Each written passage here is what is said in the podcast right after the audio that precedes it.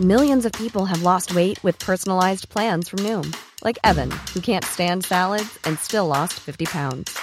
Salads, generally, for most people, are the easy button, right? For me, that wasn't an option. I never really was a salad guy. That's just not who I am. But Noom worked for me.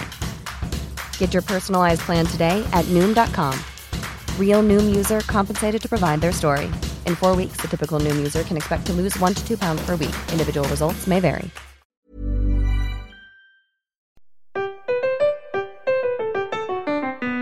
Welcome, language lovers, to an assemblage of grandiose and bombastic grandiloquence.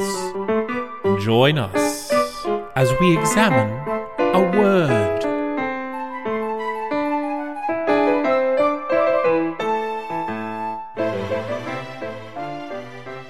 A most pleasant day to you, my word worms. Welcome to another joyous episode of an assemblage of grandiose and bombastic grandiloquence. Now, to examine today's word, we need to first get something out of the way. Serendipity is the seminal classic 2001 film starring Kate Beckinsale and John Cusack, which follows the romance between a New Yorker and a British woman as they let fate determine if they are meant to be together. Years later, they hope that destiny reunites them. Today, however, we are not talking about that serendipity, dear listener, but I can confirm for you that today's word is, in fact, serendipity. Serendipity is a word meaning the occurrence and development of events by chance in a happy or beneficial way. The first recorded use in the English language comes from Horace Walpole in 1754, who wrote to his friend, also named Horace, go figure, to explain an unexpected discovery he made about a lost painting by Giorgio Vasari that references a Persian fairy tale, The Three Princes of Serendip.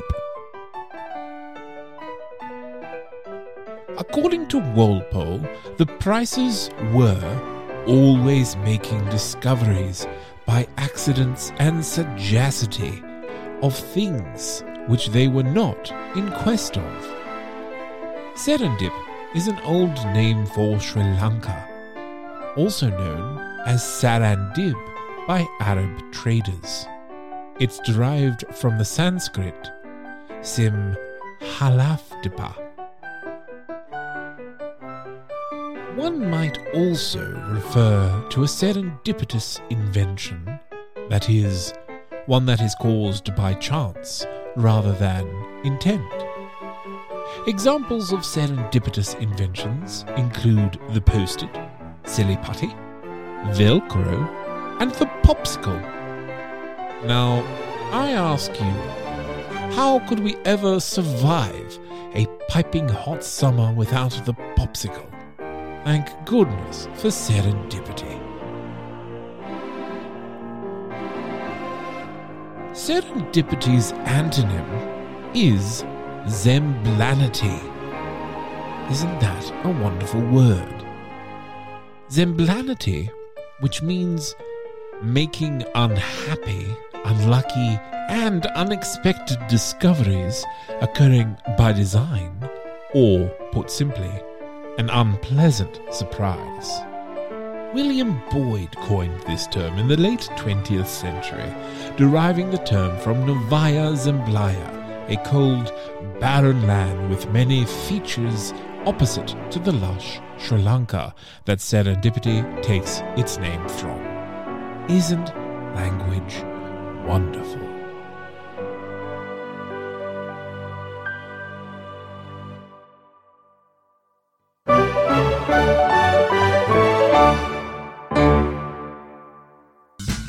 Hey there, guys, gals, and non binary pals. It's Matt Young, and I want you to listen to the Story Chunder podcast. It's based on the live event where Brisbane storytellers tell true and sometimes embarrassing stories from their lives for the delight and approval of a live audience. So listen in to the Story Chunder podcast. I'll see you at the Chunder.